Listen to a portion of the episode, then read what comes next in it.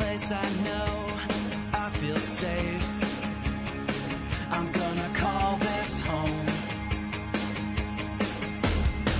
The open road is still miles away. Ain't nothing serious. We still have our fun. Oh, we had it once. But windows open and closed, that's just how it goes. Don't it feel like sunshine after all?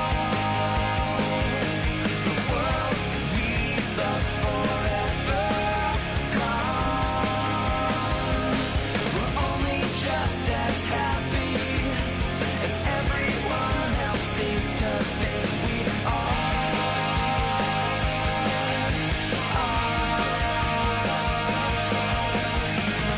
I'm in love with the ordinary.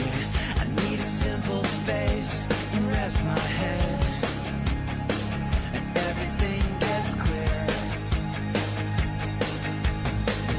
Now I'm a little ashamed for asking, but just a little helps. It gets me straight again. Helps me get over it, over it. So it might seem like a dream, but it's real to me. Don't it feel like sunshine after all? The world we loved forever gone. We're only just as happy as everyone else seems to think we are.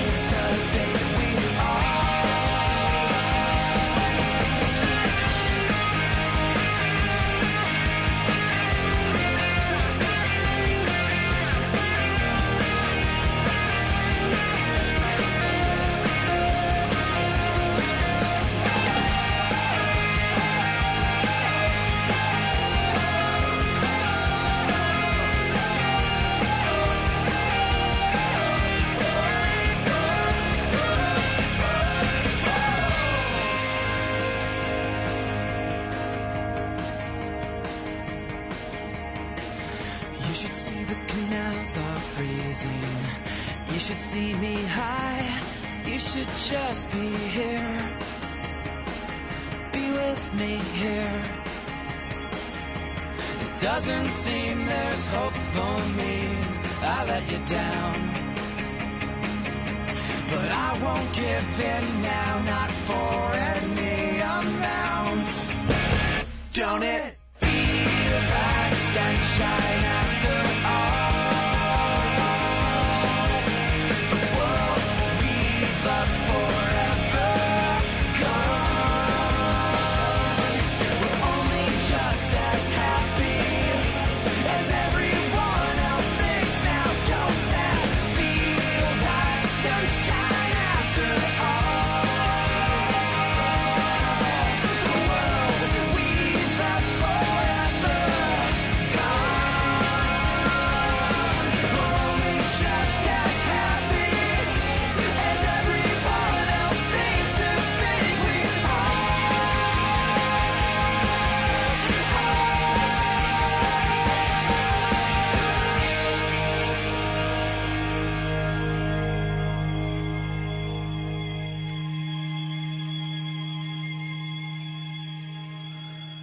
All right, that was Jimmy Eat World with The World You Love here on 91.7 The Edge, WSUW Whitewater.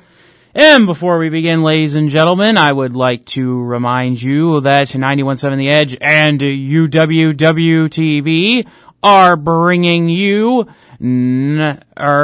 live on The Edge, a brand new series where we take the local up-and-coming bands in the area and we put them on television and the radio for your enjoyment.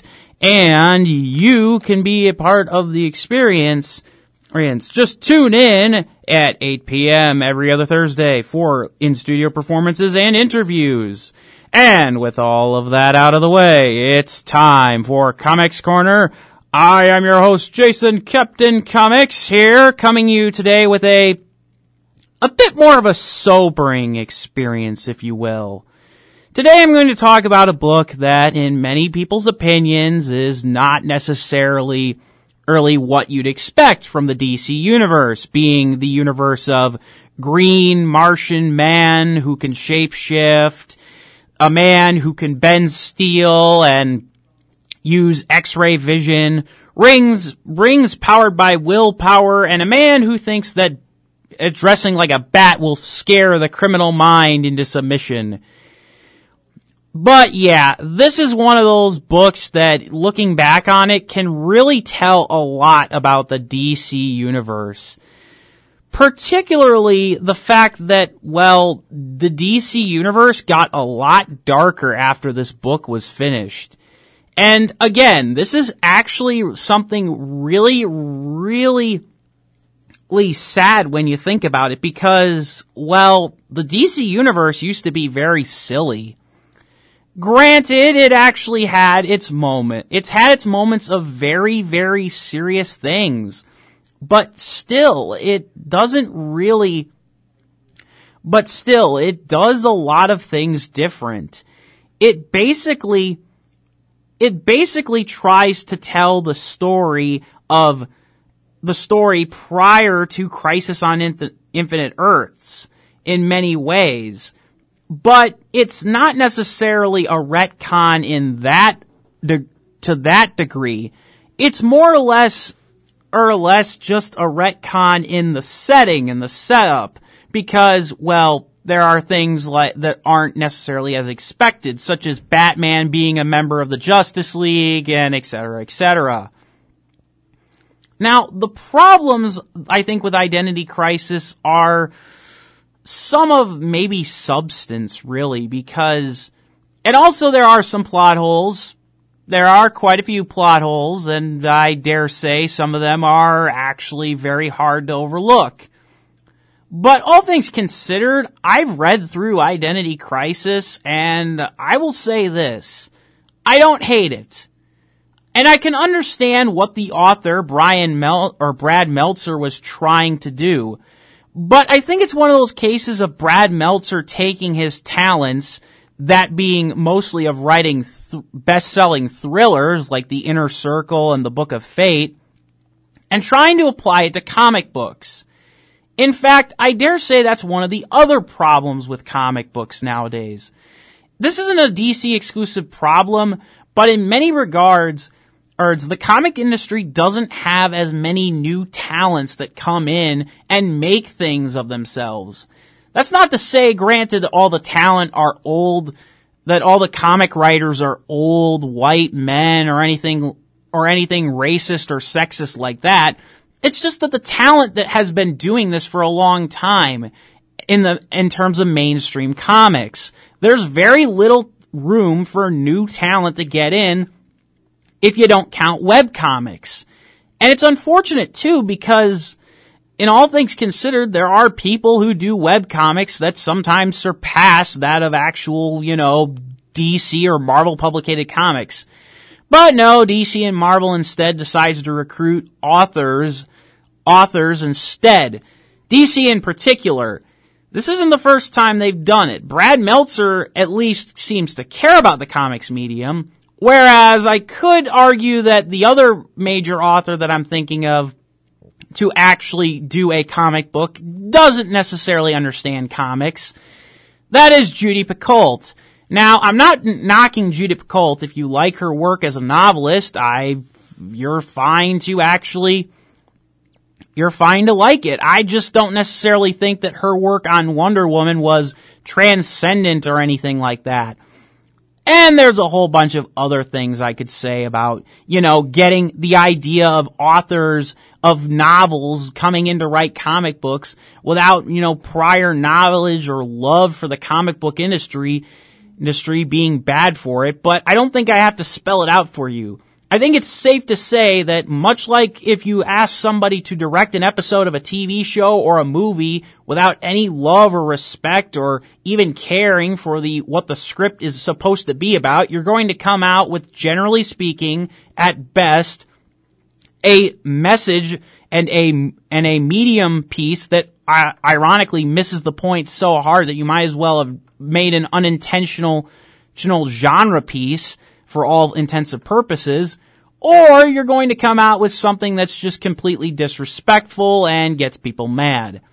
This one's actually really kind of polarizing, though. Mostly because as much as it was loved back in the day, I've heard people complain about it actually not being as good as it once was.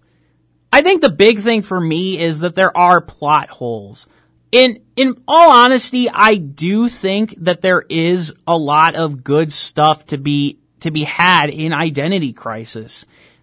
In fact, I dare say it's one of those books that makes me realize how important 2004 was to the comic book industry in general, with movies coming out at a more regular rate, and comics themselves starting to pick up a new tone. However, like I said, there's still a lot to not necessarily care about from Identity Crisis, as I'll explain.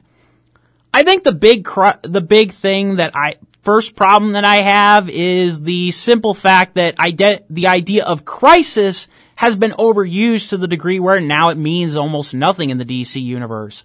We've had Crisis on Infinite Earths, Infinite Crisis, Identity Crisis, Final Crisis, Supreme, Maxi, Ultra, Super Crisis. That's not a real book title, but seriously, at this rate, with the way they use crisis, would you be surprised? Basically, I will sum up the premise. The idea is that it's a murder mystery plot. And in theory, it actually is one that actually does a lot of good things. It does keep you guessing.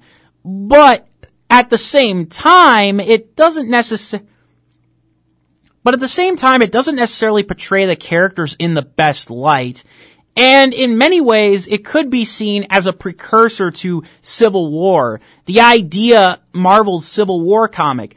The idea that heroes have to fight each other and not the villains. That there's always somebody else waiting to stab them in the back first before they can actually fight some gigantic super robot villain. As far as character backstories, I'll only give you a couple. Mostly because they're the ones most involved in the story, and also some of the stuff I've actually mentioned in passing with the countdown review, with the countdown to Final Crisis reviews. The big name that you'll need to remember from this series is Ralph and Sue Dibny. The Dibnys are a superhero husband named Ralph Dibny, aka the Elongated Man, who basically is Plastic Man only serious. If you've ever seen Plastic Man in comics, you'll understand why I say that. For everybody else, he's basically a super stretchy detective. That's the best way I can describe him. His wife is a non-powered entity in the DC universe, but Sue Dibny has became so beloved and such a comrade that she basically became accepted in the Justice League's inner circle, something that very rarely is extended. In fact, the funny thing is within the Justice League books, they've actually made Sue Dibny an honorary member, something that not even Lois Lane has. That's right, the wife of the Elongated Man has something over Lois Lane in terms of comic continuity. Basically, the two are a very happy couple, and they really just don't have too much concern in the world. In fact, the story basically centers around the idea that every year for Ralph's birthday, Sue Dibny throws together a mystery for Ralph to solve.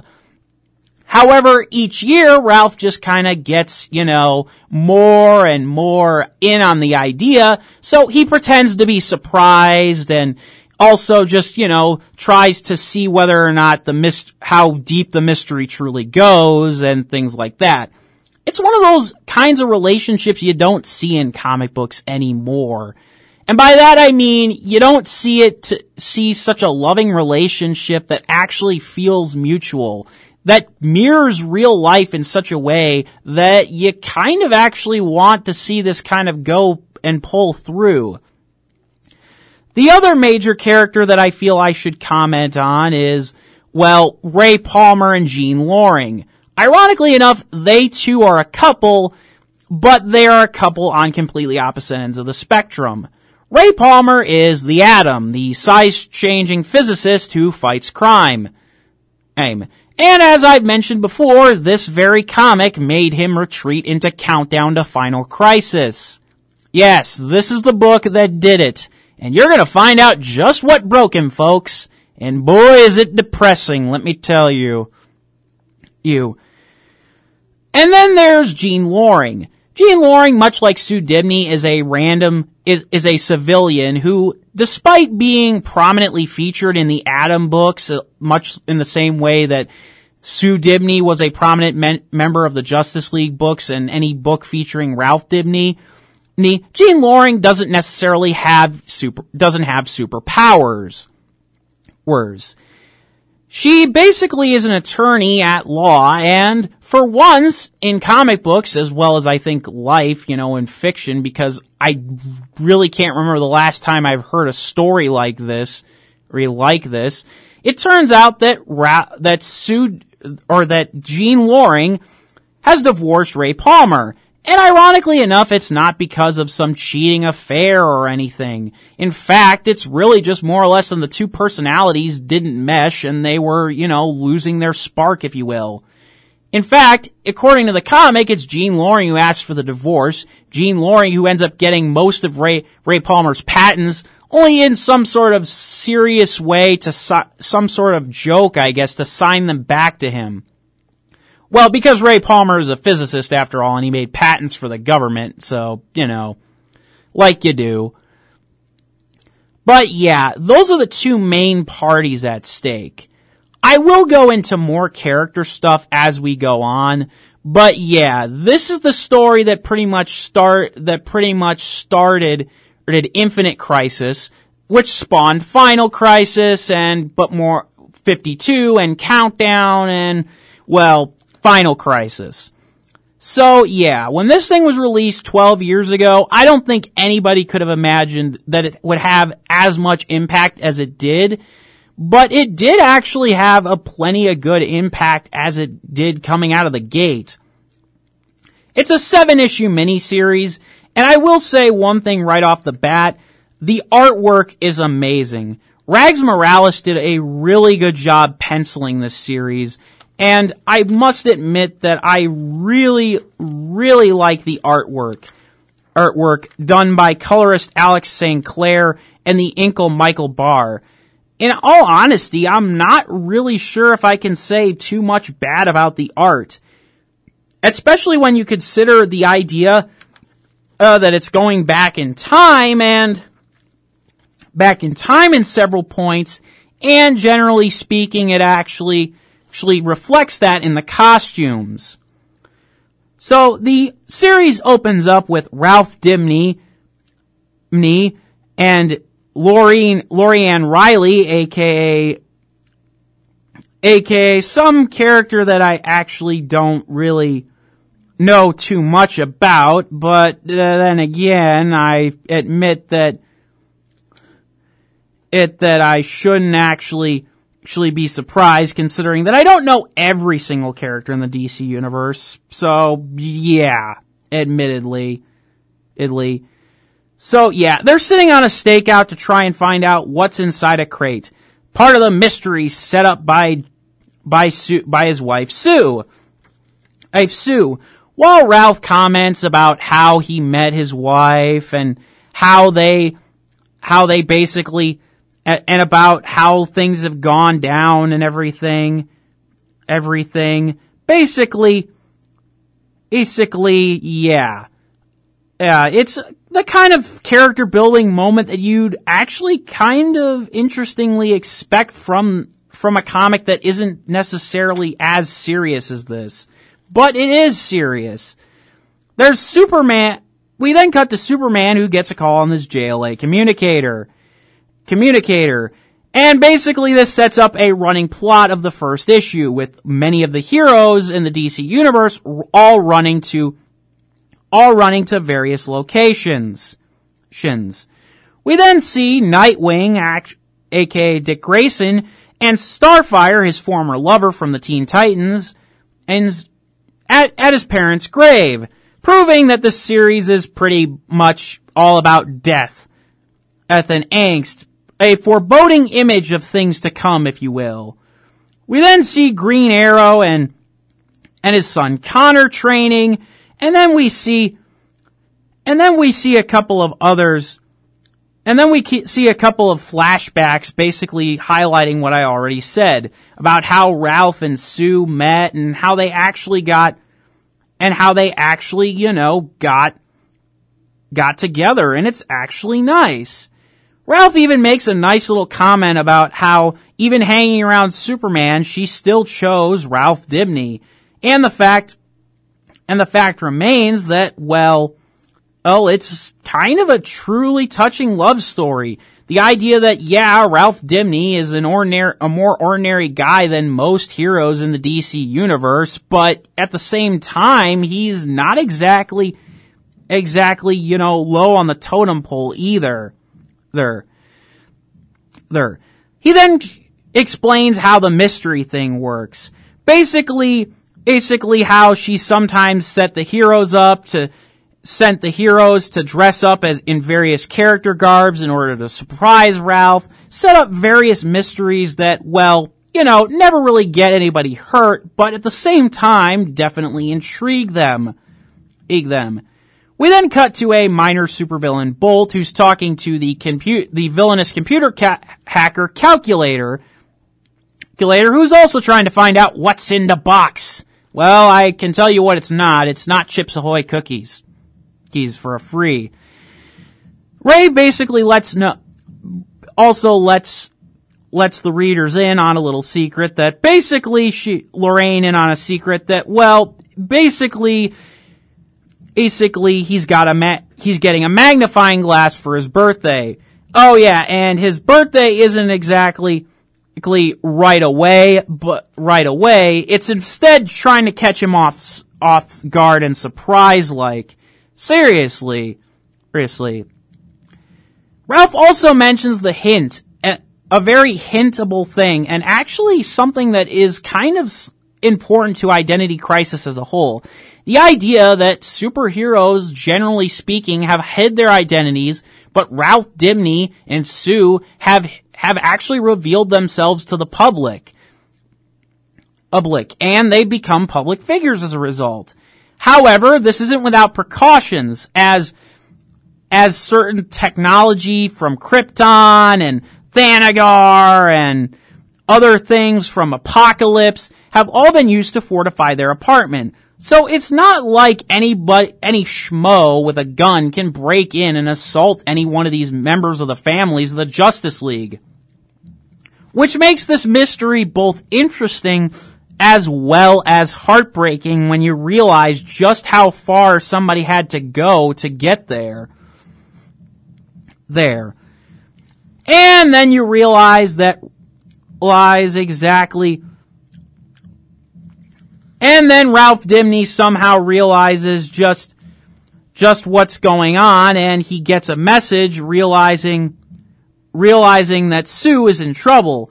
And unfortunately, Sue is, unfortunately dead, by the time Ralph arrives.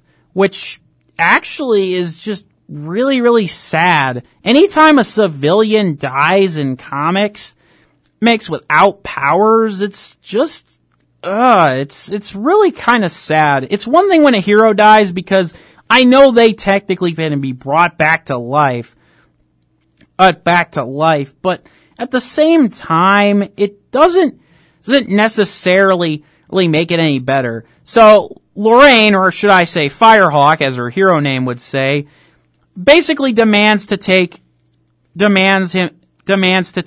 Ralph home, and he does go home, only to find the sprinkler system activated, his wife partially burned, the magnifying glass that she got for his birthday destroyed, but the real surprise that Sue actually really wanted to give Ralph was a positive pregnancy test. That's right. Not only was Sue Dibny murdered, but also so was her unborn child. It's really, really sad when you think about it. And it also makes you just wonder who could have done this. We then cut to a very nice scene between Tim and Jack Drake. Tim Drake is the third or fourth Robin. I forget how many there were. He's also the rare exception to the rule that Robin does not, in fact, have to have dead parents in order to be Robin. Yeah, sure, he's only got his dad, but at least he's not completely angst-ridden. However, he has hit his own snatch of hard times here, as his dad now knows that he's Robin, and basically, like a parent would, is basically worried that, him dressing up in colored tights isn't exactly a good thing, and fighting evil isn't exactly a good thing. We also cut to see Black Lightning and Katana, who have essentially hung up their tights since their days with the Outsiders, and are trying to live their own life. Black Lightning, for reasons more or less suited to the fact that, well, his daughter recently basically has just become, of age, which basically means that he wanted to stop being a hero and start being a father. So, yeah. We then cut to Jean Loring and the Atom. We basically see Jean Loring signing the papers. Signing divorce papers. Although, ironically enough, the idea behind this divorce settlement is to give back Ray Palmer half of his patents that Jean Loring won in their divorce settlement. So, kudos there for, at the very least, her trying to, not be completely vindictive about the divorce thing. Then again, she is a prominent lawyer, so, she's not exactly hurting for money. But yeah, Jean Loring and Ralph Dibny Ray and Jean hear about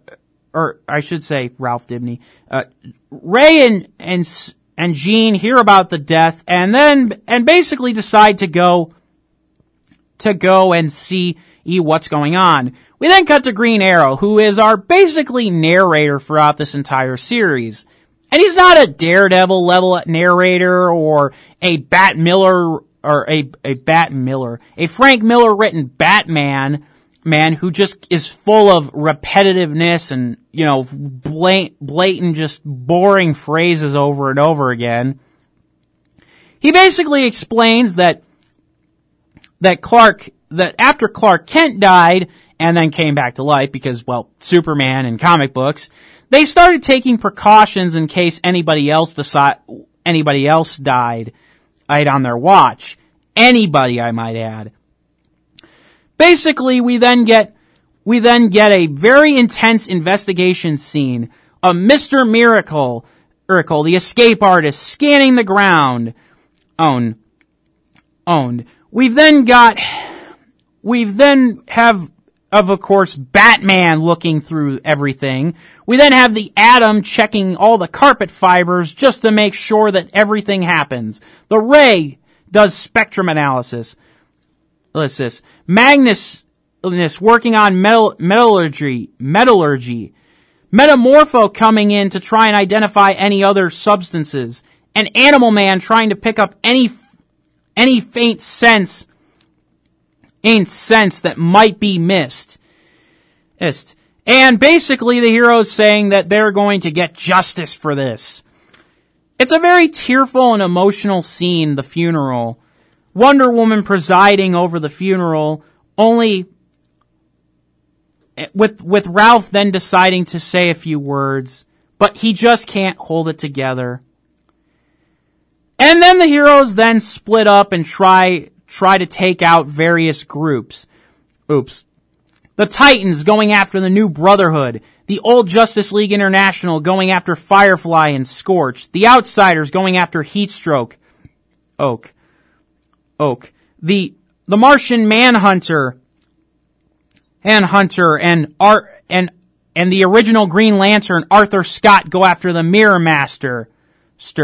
The Justice Society taking on Dr. Phosphorus. Blue Beetle and Booster Gold going after Heat Wave. And making sure that even Robin and Batman are still on the case. And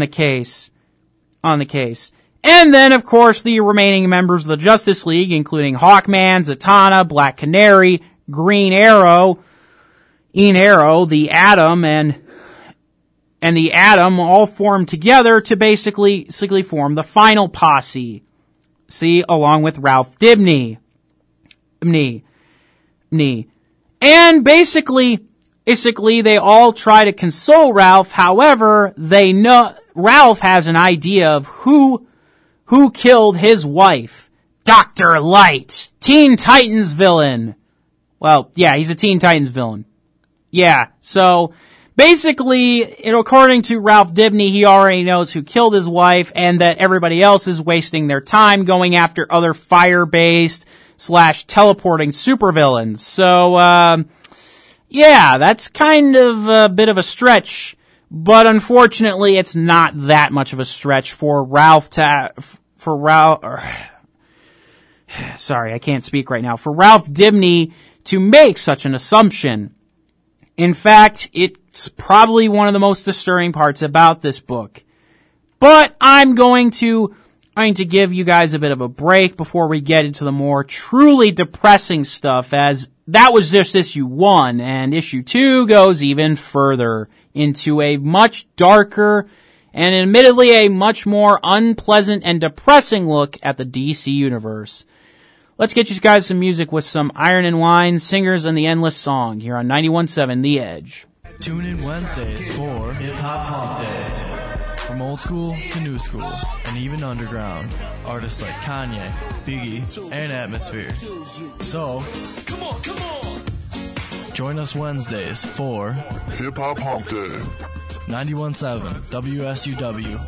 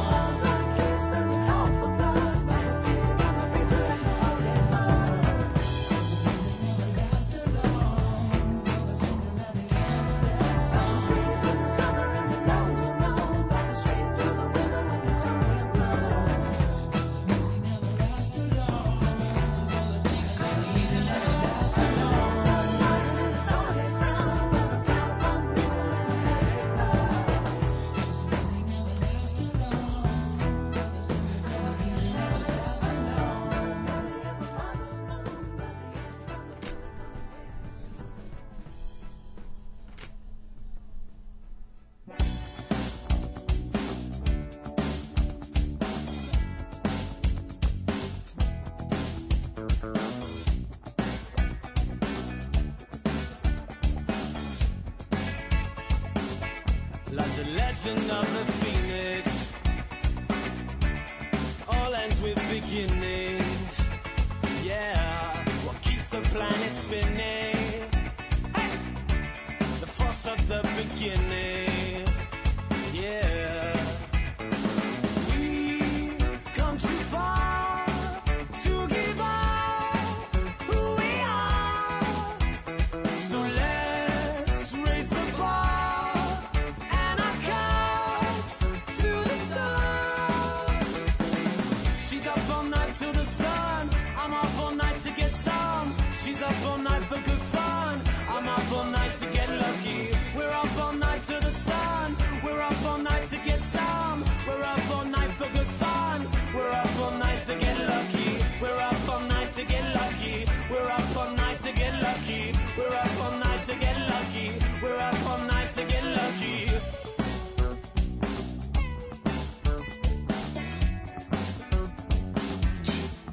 Prison has no limit. Your gift, it keeps on giving. Yeah. What is this that I'm feeling? Hey. If you wanna leave, I'm ready.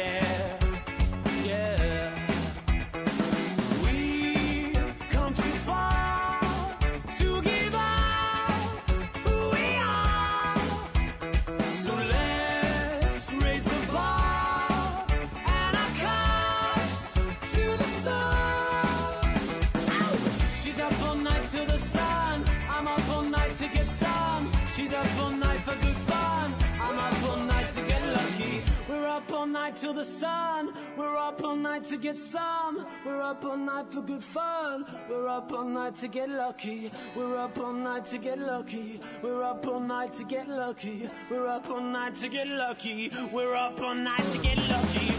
We're up all night to get lucky. We're up all night to get lucky. We're up all night to get lucky. We're up all night to get lucky. We're up all night to get lucky. We're up all night to get lucky. We're up all night to get lucky.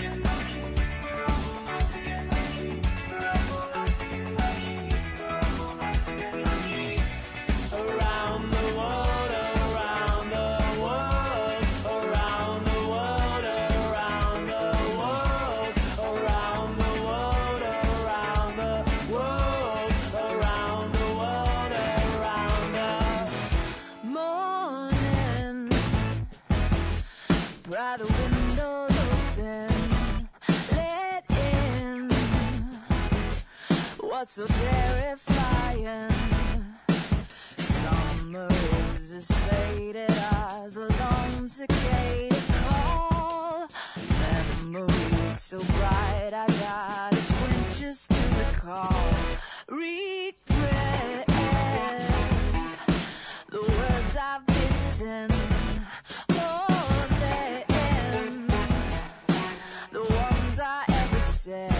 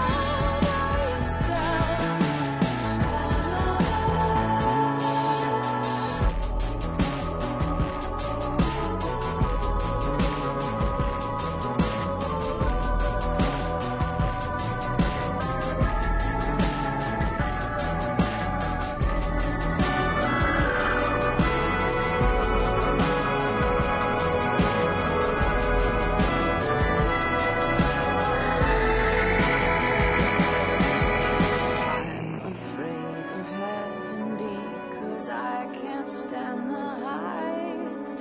I'm afraid of you because I can't be left behind. Oh well, there's a red moon rising.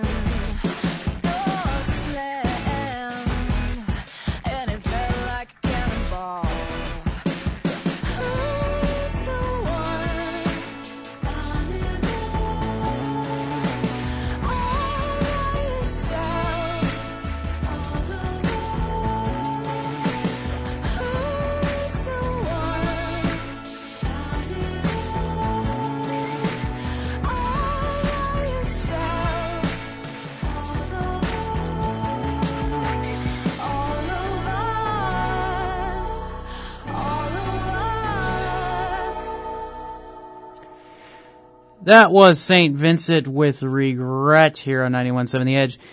Let's talk about Identity Crisis, the second issue, if we shall. We continue after the revelation of who Ralph Dibny thinks is the killer of Dr. Light by talking about, or by cutting to Jean Loring and the Atom, with the Atom giving Jean Loring a crossbow as a gift to her. Namely, it's a crossbow from Carter, aka Hawkman, because, well, you know, in case he ever needed to defend himself. And Jean actually looks... and Jean looks relatively scared and concerned, but it actually does you know, feel very interesting. So, you know, it's a genuine scene, if nothing else. Basically, then we figure out what they're trying to figure out is how to attack Dr. Light and basically who they should be going at, who else they could be going after. Just then, the Flash, aka Wally West, jumps in and along with Kyle Rayner. Hawkman says that they basically were spying on them because, well, there seems to be something else to hide. Because, well, it's interesting. Interesting that they all wanted to take on Dr. Light, somebody who in many regards didn't really have any potential connection to be Sue Dibny's killer, yet they jumped on it anyways. Wally then boasts that he'll potentially get Bruce or Clark involved on their little side quest, and basically they cave to tell the story of just basically what happened, why these league members are so focused on hunting down Dr. Light. Basically, Dr. Light somehow found his way into the JLA watchtower, and unfortunately Sue Dibny was on the watchtower alone. And Dr. Light raped her. There's no flowery text of way around it, and it's sickening. It's one of the problems with Identity Crisis. There's nothing wrong with having mature themes like rape and murder in a story if they serve the purpose of the story, but the rape in particular all felt off to me. It doesn't advance Dr. Light's character, just makes him rather creepy and eepy, and overall makes him seem like that much more of a psychopath, which, to be perfectly honest, he's not necessarily a psychopath to the levels of the Joker. But more importantly, it just devalues Sue Dibny. The idea that she was in this story for two things, and both of them happening to her in very cruel and very just bad ways, doesn't make them feel any better.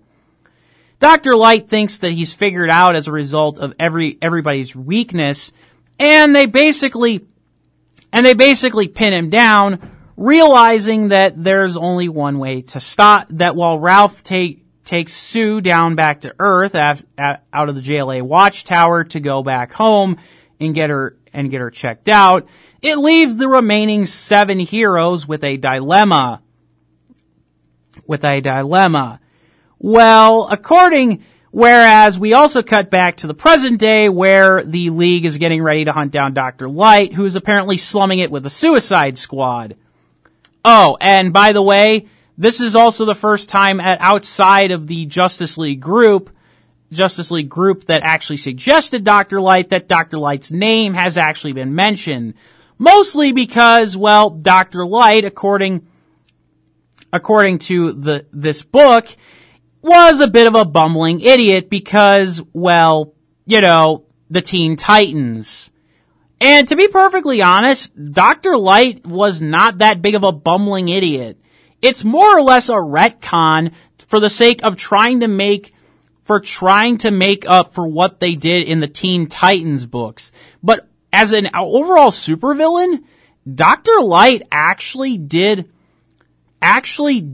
make a lot of threatening advances on conquering the world. So yeah, it just feels kind of badly. It just feels kind of bad, really. And in all honesty, it just, feels wrong. So yeah, they continue to tell the story, and basically they're having some trouble about holding Dr. Light down, and Dr. Light basically does know far more than anybody expected him. Zatanna puts Dr. Light to sleep, and they have to decide now, with Carter, aka Hawkman, putting forth an idea that they might have to do something drastic to him. Something that will make him forget. And no, they're not going to kill him. They're going to do something arguably worse than killing the guy, which, you know, considering how it goes, it's actually very, very odd. So, yeah. Basically what they're going to try and do is mind wipe him. Yeah, mind wipe him. Basically remove all of his memories about the identities and screw with his personality too at the same time. Zatanna, Hawkman, and the Atom are for it. While Green Arrow, Diana Lance, aka Black Canary, and Hal Jordan are against it. Leaving just Barry Allen, the then Flash, to decide and break the tie between the 7. And before I continue with the actual story itself, I feel I should mention one of the big problems with Identity Crisis. The idea that Brad Meltzer believes that this is a kind of thing that would be told in the Silver Age of comics, which is absolute farcical at the very most. Look, let me be perfectly honest. The early days of comics were goofy as all get out.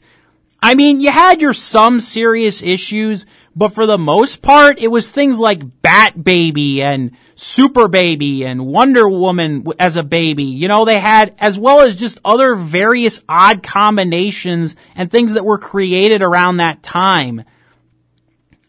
You know, things like talking anthropomorphic gorillas and a whole bunch of other stuff that's just so goofy it's hard to explain. Yet, this story, he claims, is a love letter to those comics. The problem is that for every serious moment the Silver Age has, you can find just as many comics, in fact more than double the amount of comics, with goofy premises, goofy characters, and just downright more lighthearted feels to them. This story is not uplifting. It is not a hero's triumph. It is dark, grim, depressing, and as I'll explain, whether it be today or next week, it paints the heroes as untrustworthy, loathing, and just generally despicable by the end. Pretty much all of them. And that's with the exception of maybe one or two, which is really just sad, all things considered. So yeah, they basically end up mind-wiping Dr. Light, and from there we then pretty much have cut to the Suicide Squad, basically, or League of Assassins Guild, who basically have decided that, well, they're going to basically decide whether or not they're going to take certain jobs or not. However, then there's Captain Boomerang. Captain Boomerang's a Flash villain who overall is very, who I honestly kind of pity. He's definitely not an upper tier villain, but the way he's treated, even by the other villains, is just sad. He's called the Lech of all things, to be perfectly honest, too. None of the villains want him around. Oh yeah, and then Slade, aka Deathstroke, gets a letter to protect Dr. Light, and basically, a contract to save him. So, yeah. Meanwhile, yeah, Captain Boomerang pretty much proves that he's not exactly endearing himself, even if, they don't necessarily like him for his personality. But yeah, we cut back to where we are originally with Massachusetts. It's apparently where our heroes are discussing on the rooftop what exactly happened. Wally is naturally having a lot of trouble, that his mentor and pretty much his father, if you will, Barry Allen, decided to mind wipe Dr. Light. And what's so sad about it is, with the exception of Green Arrow, none of these people seem to actually hold that much, that with the exception of Green Arrow and Hawkman, all of them are actually genuinely sad about the mind wipe. They accepted it as something that they felt they had to do, and that they didn't necessarily like it, but for the most part, everybody else except for Green Arrow and Hawkman don't defend it as the right thing to do. They make arguments for it, but they never say it was right. Green Arrow and Hawkman, on the other hand, are pretty much the only ones who say that in retrospect, it was pretty much the only way to stop them. In fact, this is coming from the fact that Green Arrow actually was in the vote against the mind wipe, might I add, which just raises a whole bunch of questions, in all honesty. And then Green Arrow reveals that they probably screwed up with someone else's mind. Way to go there, Green Arrow. But before they can even do that, Ralph Dibny manages to trip some explosives that knock him unconscious before they can get to Dr. Light. And Deathstroke appears. We then cut to Dr. Midnight, who is examining the body of Sue Dibny, and basically hasn't found anything anomalous, much in the same way that nothing anomalous was found inside of the apartment. We then get a big old fight scene with Deathstroke. And while I will admit that the idea behind Deathstroke strategically taking out all of the characters in the way they did was indeed smart, the fact of the matter is that Deathstroke is good, but he's not this good. They don't even land so much as a single punch on him for a couple panels, which is absolutely ludicrous. This is something that they absolutely just cannot do. It makes these heroes look incompetent. I mean, first of all, Zatanna moves way too close to Slade, so that he ends up punching her in the gut so that she can't even speak backwards talk and freeze him or anything. He takes out the Flash with a sword, which, by the way, looks like it almost goes straight through his heart and should kill him, but it doesn't. Go figure. He cuts Hawkman's wings out, which I don't really even know how that's possible. He basically cuts all of Green Arrow's arrows out of his quiver, basically rendering him relatively useless. And he somehow manages to actually restrain Black Canary with a black plastic bag and handcuffs, and then actually manages to get the Atom, and then also manages to get the Atom by using a glorified laser pointer. Yeah, this is all happening in a singular fight scene, folks. Oh, but this is the really, really stupid part. Get this. He manages to crush Kyle Rayner, the Green Lantern's fingers, and actually manages to get into a death grip with Kyle while he's holding the ring. And he overrides the ring's willpower, or with his own willpower. That is bull. The Guardians of the Galaxy created this weapon so that they could be used only by Green Lanterns who have the ability to resist great fear. And yes, I know the idea of the lantern rings coming on and off is something that's, you know, kind of not really consistent in comics, and it does bug me, but they cannot be overridden like that. No one person, no matter how strong in will or love or courage they may be, can override a Green Lantern ring. The Guardians of the Galaxy would not design the weapon that is the Green Lantern ring with something that stupid. A bit of a design flaw. Oh, but what's better? Green Arrow's the one who actually finally gets to take Slade out. And instead of actually stabbing Slade in his one good eye, therefore rendering him completely useless, he goes for the eye that he's actually blind in. Really, Green Arrow? Really? You didn't think maybe taking out the one eye he could actually see from was a good idea?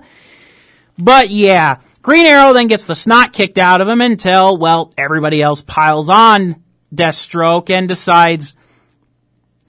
And that's what it takes to subdue him.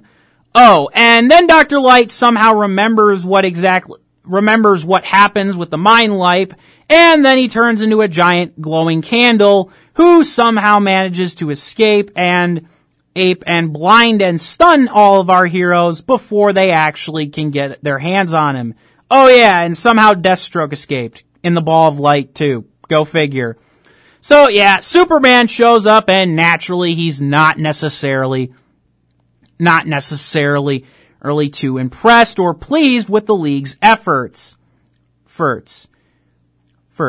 Superman then reveals how it couldn't be Dr. Light based on everything that's happened. And that but the most important revelation is that Sue Dibny, despite being burned, didn't die from carbon monoxide poison.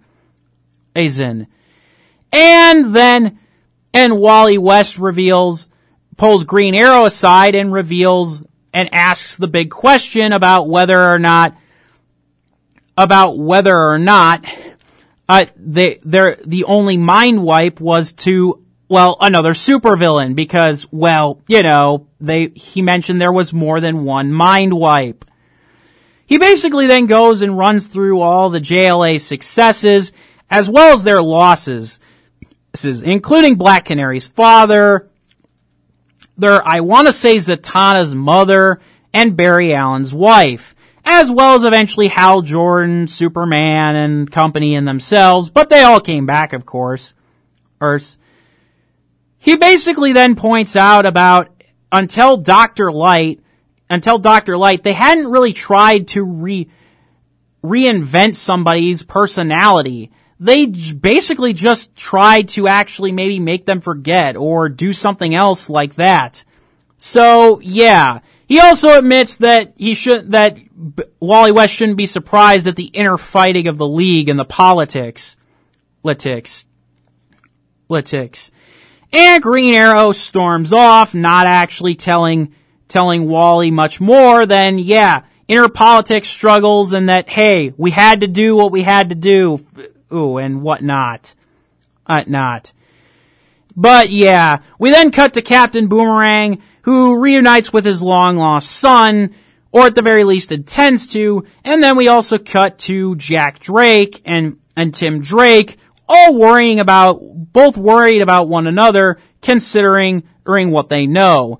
We also get a rare scene with Jimmy Olsen, who's not with Superman, talking about how, well, you know, with the superhero community on edge, who's next on the hit list? And then we cut to Jean Loring, who has, in fact, hung herself while also trying to call for help, apparently establishing the idea that the killer's still out there, as well as ending issue 3. I will close out O's out this portion of the show, before I give you guys some more music, with this. A quote from Bruce Wayne from the book itself. "I chose this life. I know what I'm doing, and on any given day I could stop doing it. Today, however, isn't that day. And tomorrow isn't won't be either. Well, that just kind of proves the point. The idea that these heroes have so much that they sacrifice and give, and that's really part of the reason why this tragedy is what it is, but it's also why it feels so pointless. The idea that we'd rather just see these people be heroes, but I'll get more into that when I talk more about Identity Crisis. I'll talk a little bit more about it when we come back. But first, I would like to remind you that 91.7 The Edge and UWWTV have partnered to bring you Live on the Edge, a multimedia concert series, which brings some of the best local music acts to your television and radio sets every other Thursday with in-studio performances and interviews. You're listening to 91.7 The Edge, WSUW Whitewater. Here's Tokyo Police Club with 60s Remake.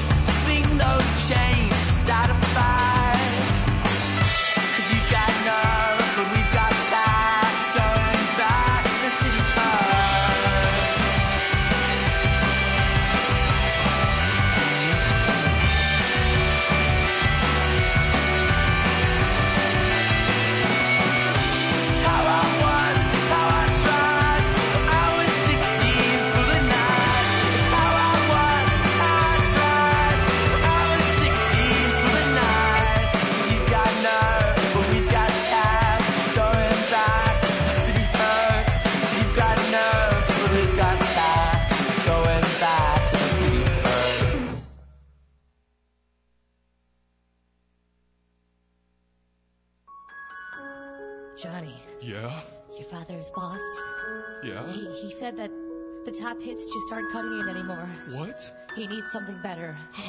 But where will we go? I think you know the answer to that question. Break away from the mainstream music. Yeah! Tune in to Metal at Midnight from 12 to 6 a.m. Only on 91.7 The Edge.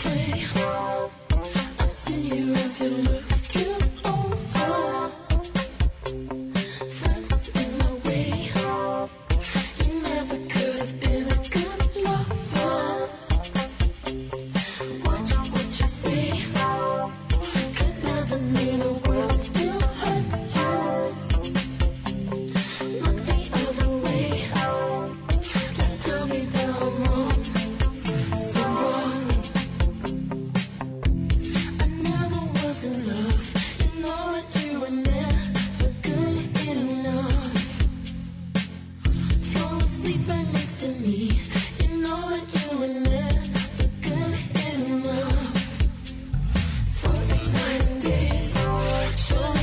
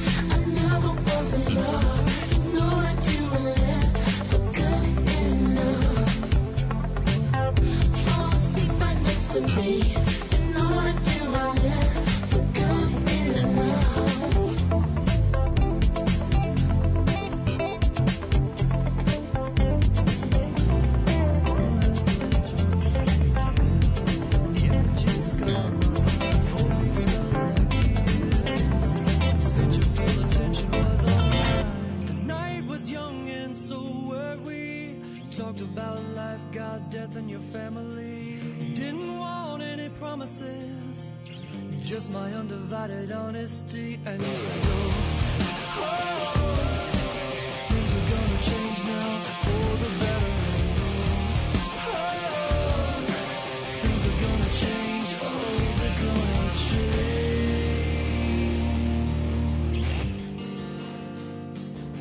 gonna change. I am the patron saint of lost causes, a fraction of who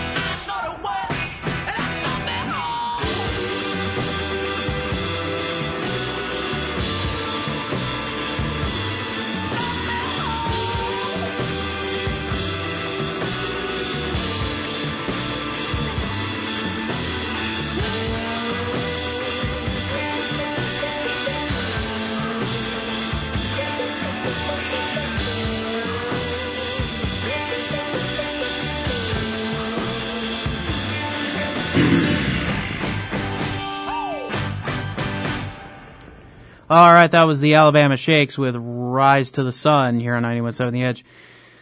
Issue 4 of Identity Crisis continues the rather depressing run of things, continuing where we left off last with Jean Loring hanging herself and the Atom summarily coming to save the day.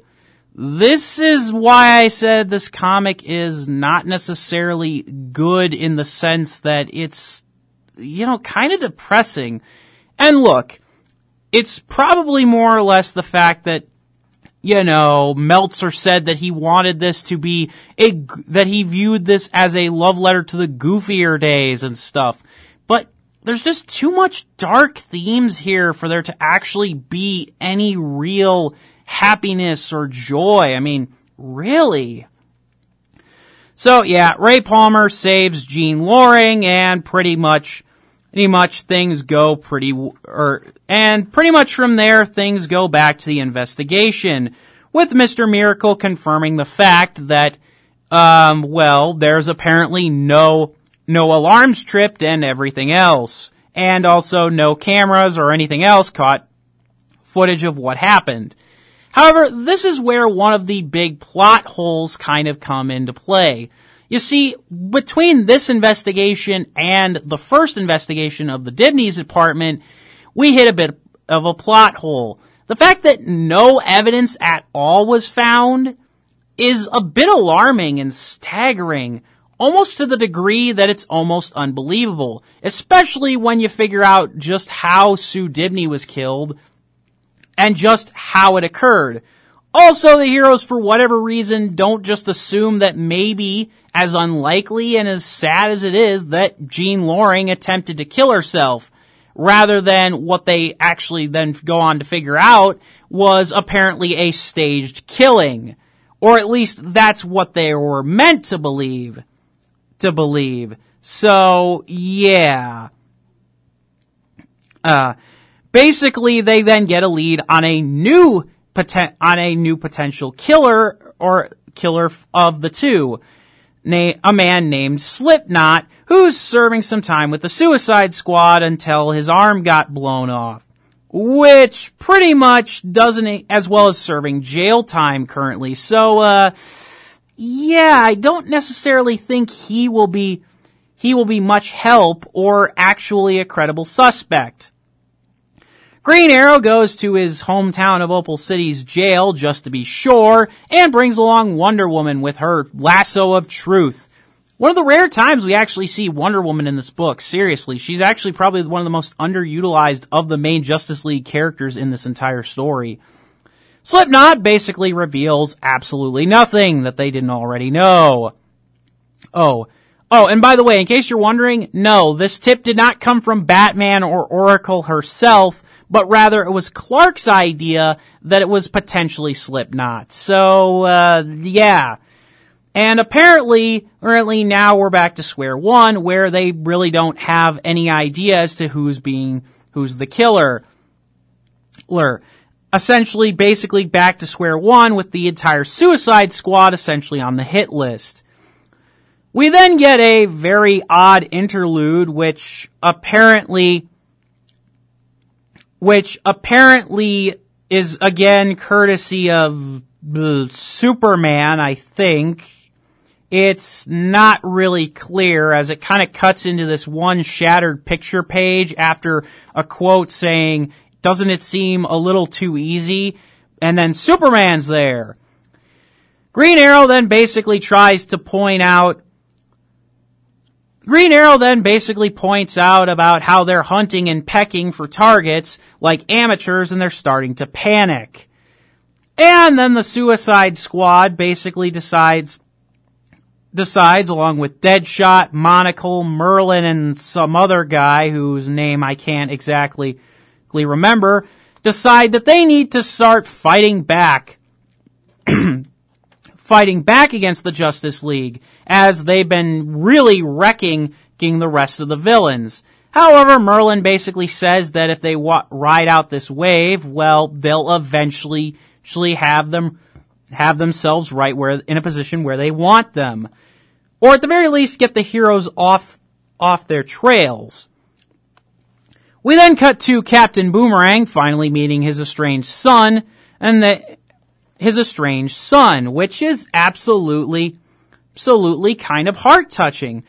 It's a shame because it's one of the few moments that actually humanizes somebody from the villain side of things. And more importantly, it's the kind of thing where you feel sad for Captain Boomerang as he's trying to do something to connect with his son, to try and feel better. Oh, better. And then we cut to Batman, who basically decides that, well, the Suicide Squad is not responsible for any of this, and is basically asked the question of who benefits, which is actually a legitimate question when trying to solve a crime, and it's surprising that it's just Batman who's thinking of it. We then cut to see Green Arrow going to the grave of Hal Jordan, who at this point in comics had somehow become the Spectre. No, don't ask me how, I don't know, and to be perfectly honest, it's not relevant to the story. The only thing that you need to know is Hal Jordan came back to life, is technically back to life as the Spirit of Vengeance, the Spectre, and basically explains to Green Arrow that he knows who killed Sue Dibny, but he can't tell him nor pass judgment on him because he's a spirit of vengeance, but he only works in mysterious ways. And I don't know, this whole thing feels so arbitrary. Like, literally just an attempt to throw Hal Jordan back into the story. An idea that, you know, hey, Hal Jordan's still alive and we're just waiting to bring him back in as the Green Lantern because, well, Kyle Rayner's our current Green Lantern. You know what I'm saying? Ying, I apologize if you guys are hearing that knocking out there. That's really annoying. But anyways, I'm trying to press on. Let's see.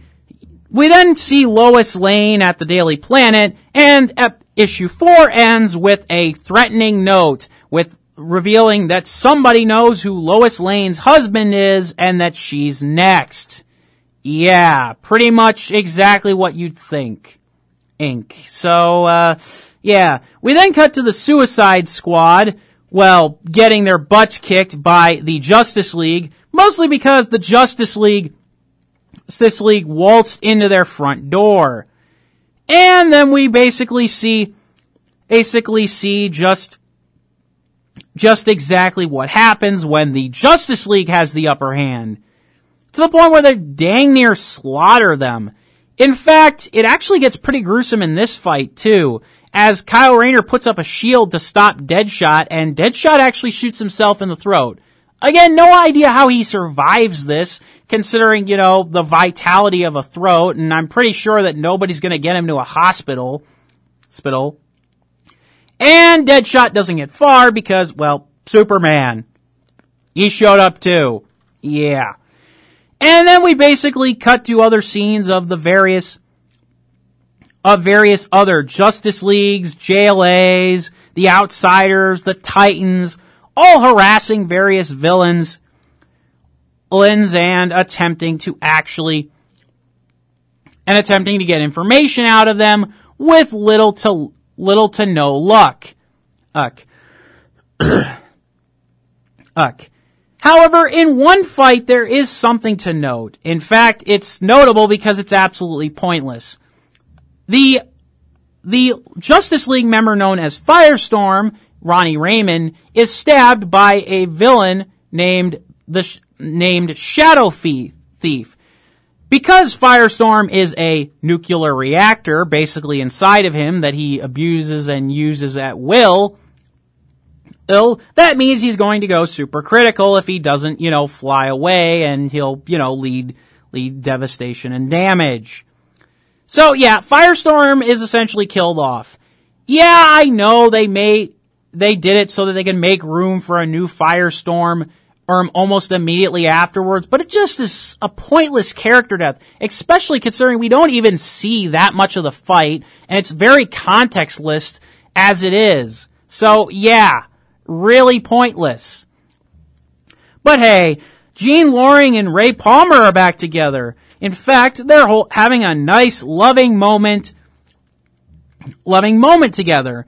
Speaking of loving moments, Captain Boomerang is teaching his son how to use said trademark boomerang weapon, and also proves that he has super speed abilities from his superpowered mother, apparently. I don't know, it's never really gone into great detail. We then cut to Tim and Jack Drake, where Jack Drake, Tim's father, is trying to convince him not to go out as Robin for the night. However, they have a nice sentimental talk, and eventually Jack relents and lets Tim go out and be Robin, reminding him that he's proud of him. However, a package has been left for Jack Drake, which contains a gun and a note, "Protect yourself." Jack Drake, being a smart person, manages to call Oracle and tries to alert everybody else. Meanwhile, back at the autopsy, Dr. Fate was unable to unturn anything else to help Dr. Midnight in the autopsy of Sue Dibny. Yeah, that's right. 5 issues in and they still haven't figured out what killed her yet. Which, from a mystery perspective, I suppose is okay, but still. Oh. So, yes, an intruder then attempts to break into Jack Drake's house, and armed with a gun, Jack Drake manages to get himself set up into defense.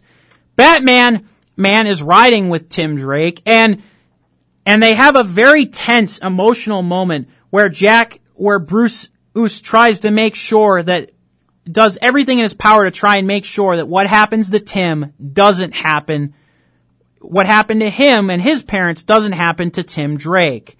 And he truly does care for his friend Robin. However, unfortunately, despite a very nice set of loving sentiments from Jack Drake to his son Tim, a fight ensues with Jack Drake killing the man who assaulted him. Who attempted to assault him? Well, we find out that Captain Boomerang left his illegitimate son and long-lost son a message that he had been given one last job with hopes of trying to retire. Captain Boomerang ends up fighting Jack Drake and they end up killing each other. Boomerang throwing one boomerang that hits Jack Drake right in the heart, while Boomerang is shot several times. It's so sad, because a supporting character who had little to no bearing on the overall plot dies. Seriously, was it really necessary for Jack Drake to die? Sue Dibny is the whole reason this plot gets going. So yes, as sad and as ill-advised in many ways from a storytelling perspective as the rape and death of her is, I can understand it. But Jack Drake is a civilian who gave this Robin a unique status, and he died against a villain who, as B-list as he may have been to anybody that wasn't the Flash, you have to admit that it was still a bad move. Plus the idea of him having a character arc in this book. What is the point of even doing that if you're going to kill him off like that? So yeah, Tim basically finds his father and is consoled by Batman, who shows a lot of genuine emotion and care for his young ward's fallen father, which in many ways is just really, really nice. We also then end up seeing Captain Boomerang's son trying to basically pick a fight with the authorities, but not really getting very, very far. We then see Connor and Oliver Queen having breakfast and basically hugging it out over the loss of Jack Drake, who, by the way, despite looking like he was 60 or so in several of the pictures, was actually only 43 apparently. Go figure.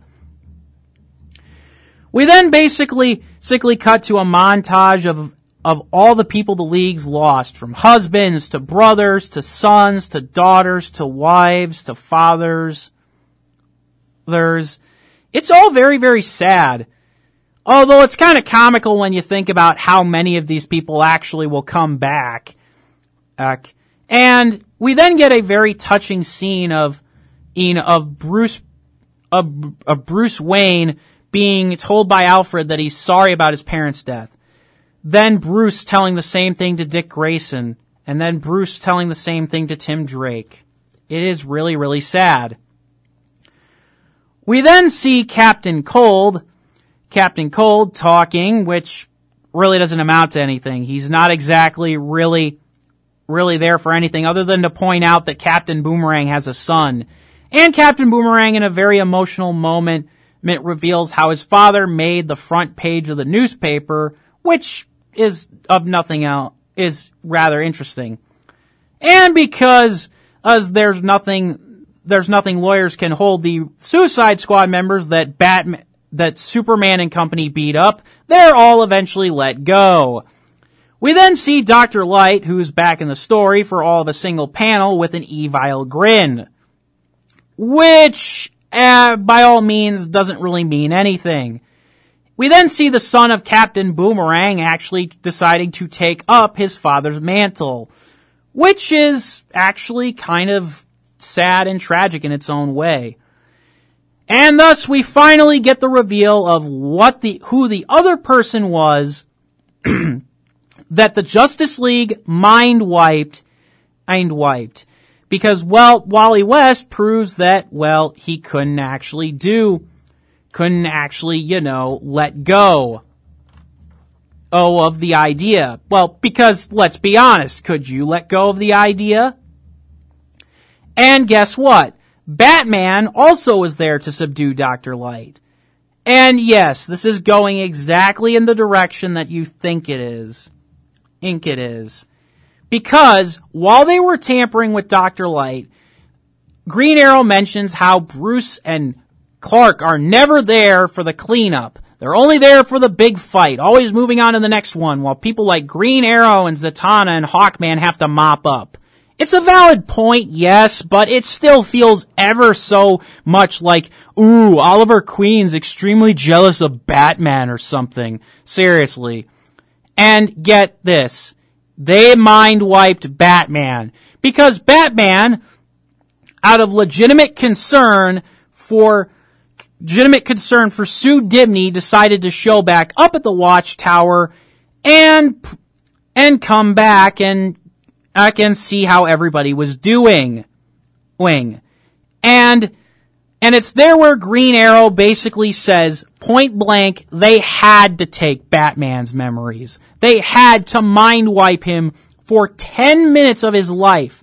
They froze Batman and they removed his memories.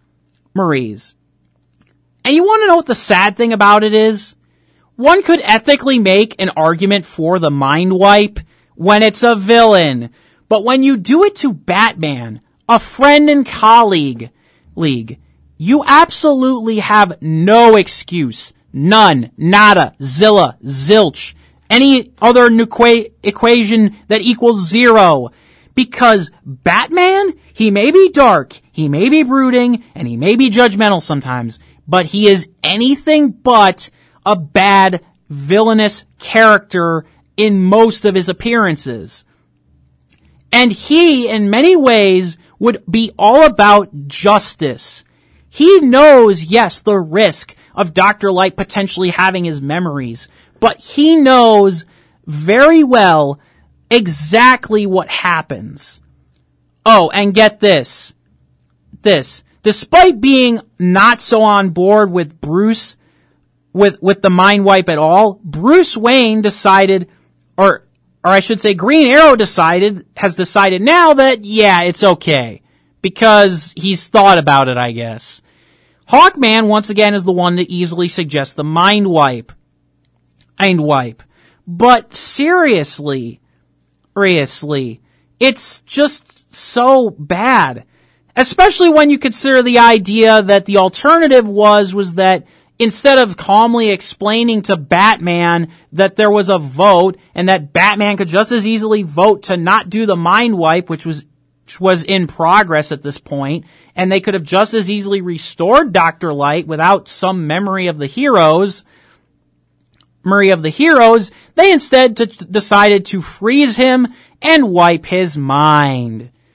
Seriously, Zatanna stops Batman, cold in his tracks, but instead of explaining to him exactly what they're thinking, they instead choose the route to tamper with his mind.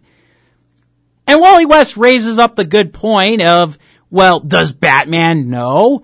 He's obviously probably figured it out. And Batman, to a degree, has.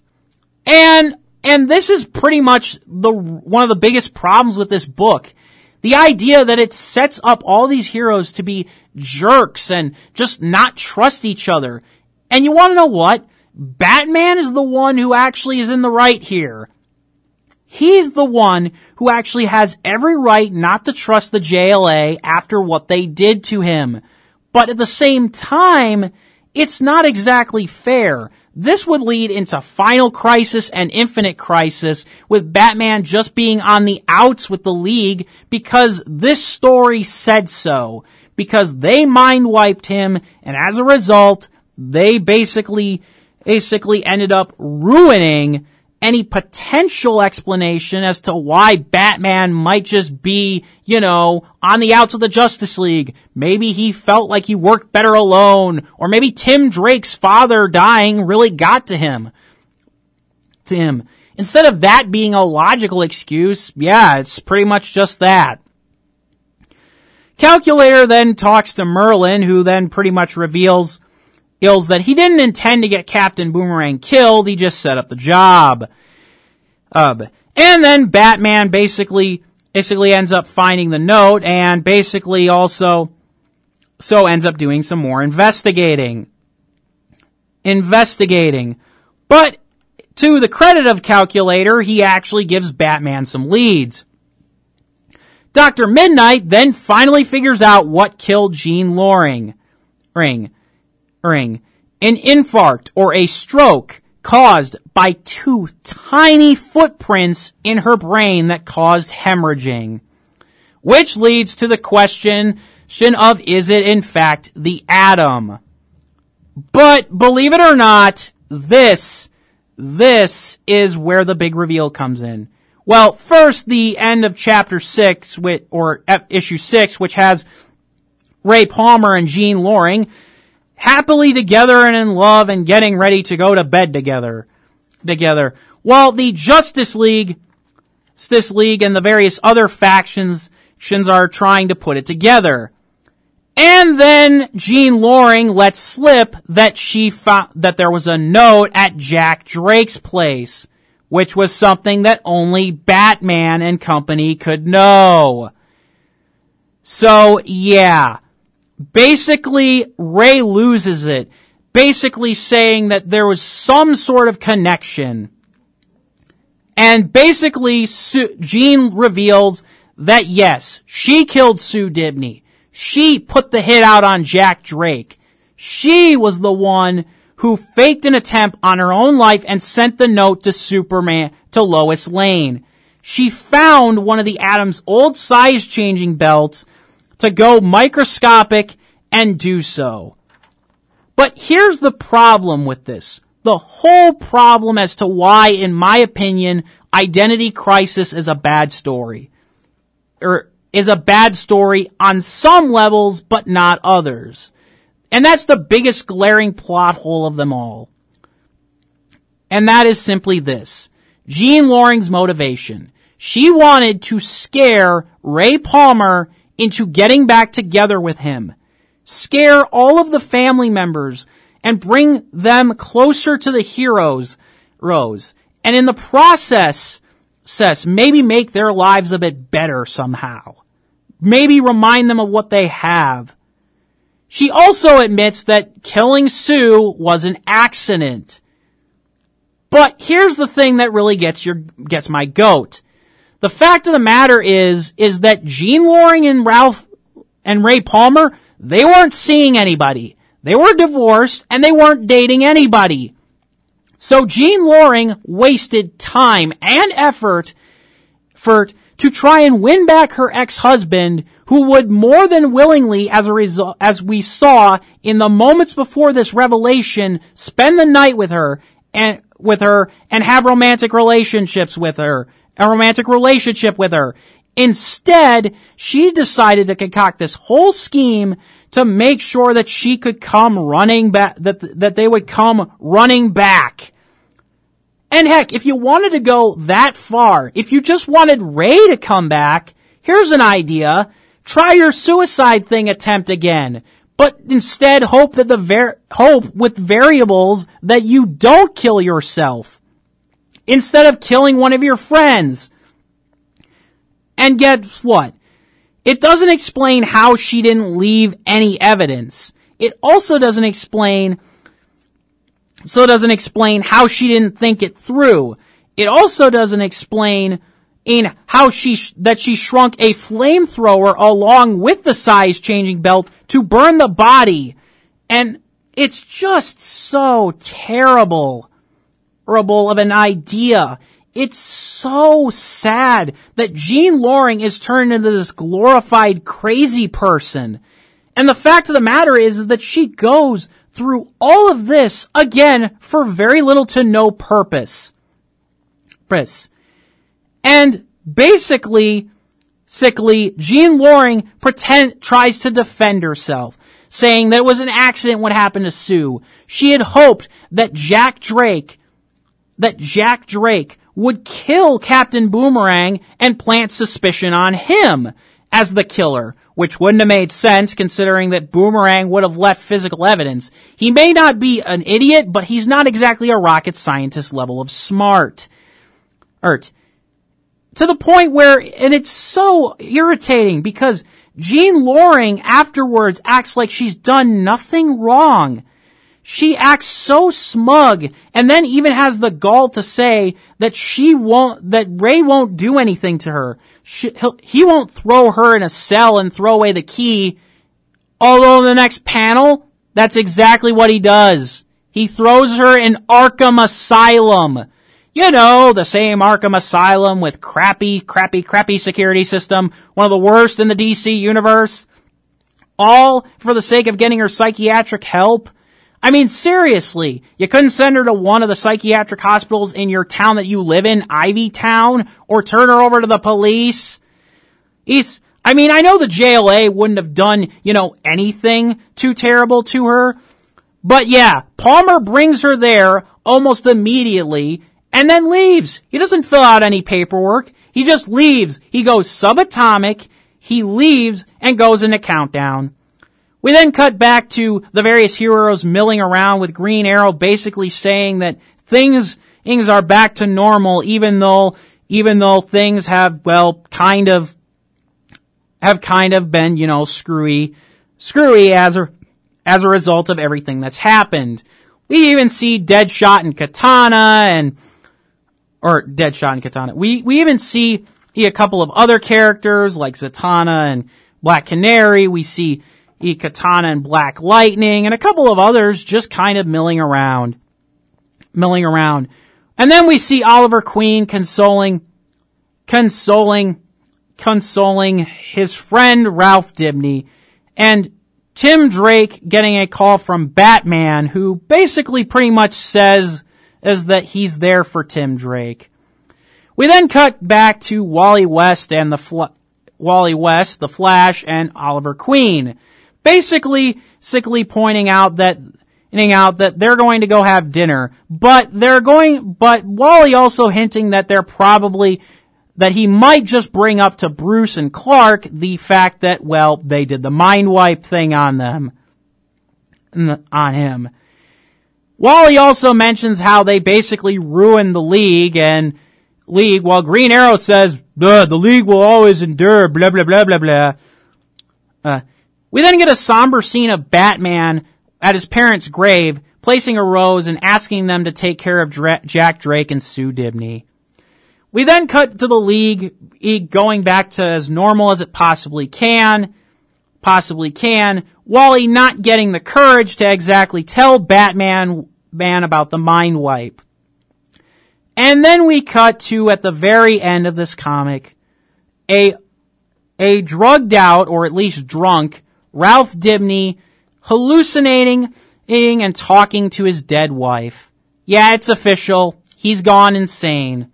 Look, I know that sometimes talking to your dead wife or a dead person that you love and you miss is a great coping mechanism, but yeah, it's pretty clear that Ralph Dibny, the Elongated Man, is past the point of no return. He's gone insane at the loss of his wife and unborn child.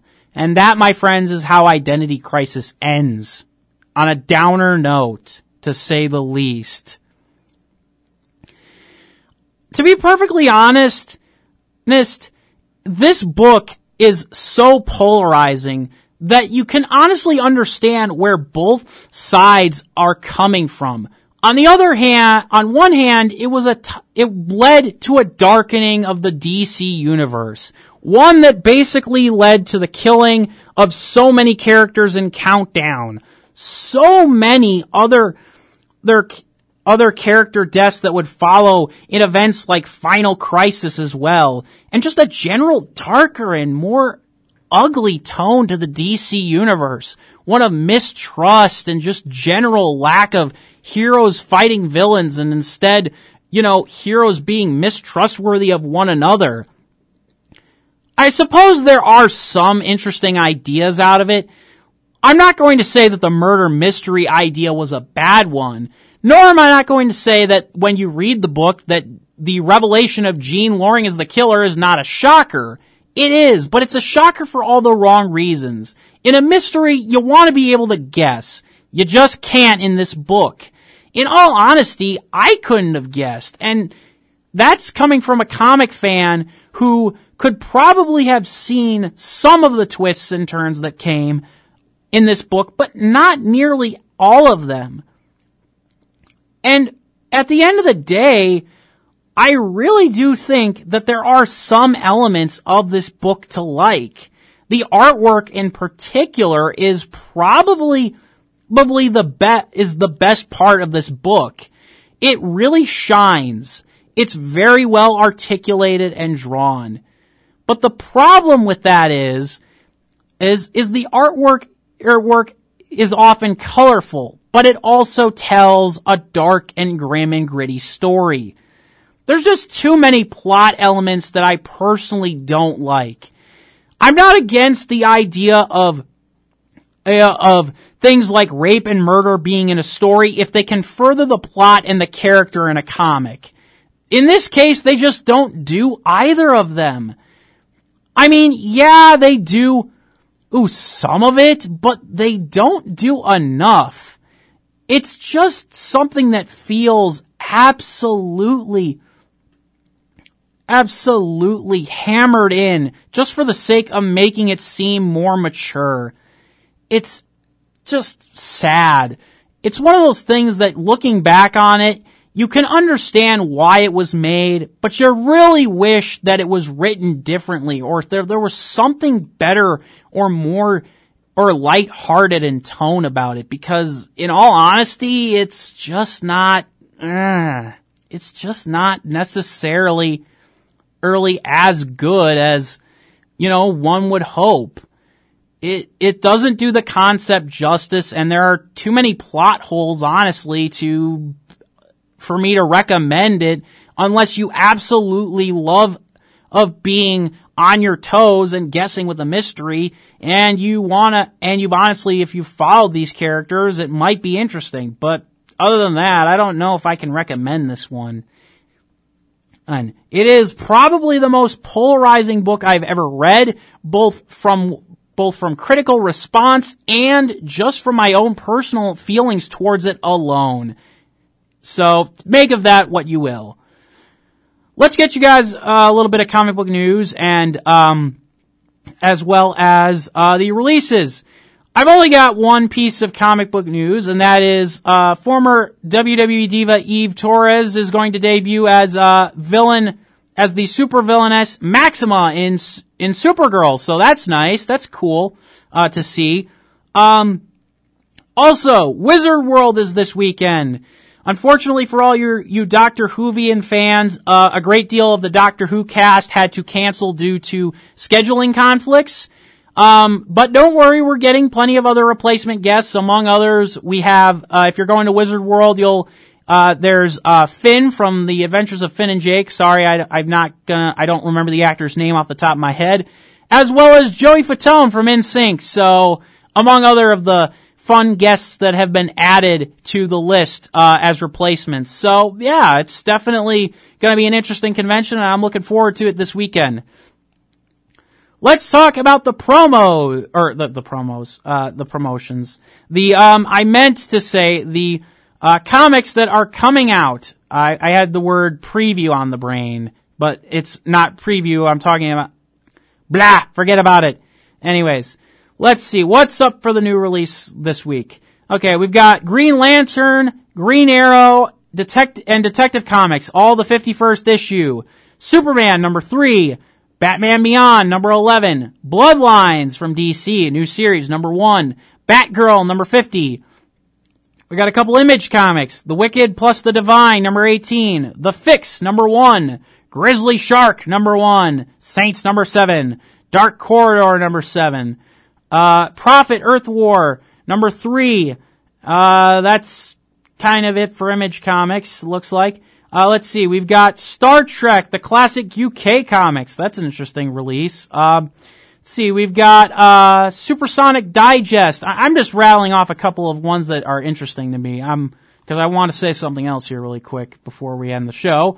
Angry Birds, number 4. I'm surprised Angry Birds is still as a comic. Let's see. Miss Fury, trade paperback. The Complete Alice in Wonderland trade paperback from Dynamite Entertainment. Battlestar Galactica, Starbuck, the trade paperback. Vampirella / Army of Darkness, trade paperback. Miss Fury, you remember Miss Fury? I talked about that a long time ago. Dynamite Comics is actually rebooting that, and they're bringing it back. That's cool. Let's see. The X-Files, Season 8, or Season 8, Season 11, number 8. Ooh, one of my personal favorite comics that I've been meaning to read more of, The Darkness, Hope, number 1, from Top Cow Productions. I don't think Top Cow gets enough love, in all honesty. Deadpool, number 9, Black Widow, number 2, Contest of Champions, number 7, from Marvel, The Empress from Marvel Icon, I think that's a Marvel subline, The Scarlet Witch, number 5, Old Man Logan, number 4, The Vision, number 6, and the last comic that I will the last comic that I'll talk about that's getting released tomorrow is Escape from New York, issue 16. I would like to thank each and every single one of you for listening. I believe this is episode number 40. Yes, it is episode number 40. So thank you all for listening this long to me. When I go to Wizard World, I will be on the lookout for plenty of new comics. I do not know whether I will be talking about, directly talking about comics that I get at the convention, or if I will be talking about comics that I have, yet to read that I got prior to the convention. But either way, I'll have some new stuff to talk about, and I will probably, at the very least, bring up, some of the cool things from my experience at Wizard World. If you guys are going there, I hope to see you there and have fun. If you're not going to Wizard World this weekend, enjoy the rest of your weekend. Be safe, be merry, and hopefully the weather warms up, for crying out loud. In any event, I am Jason Captain Comics, signing off for Comics Corner here on 91.7 The Edge. Here's some more music with Cup Check, Don't Trip, featuring Matt Hansen.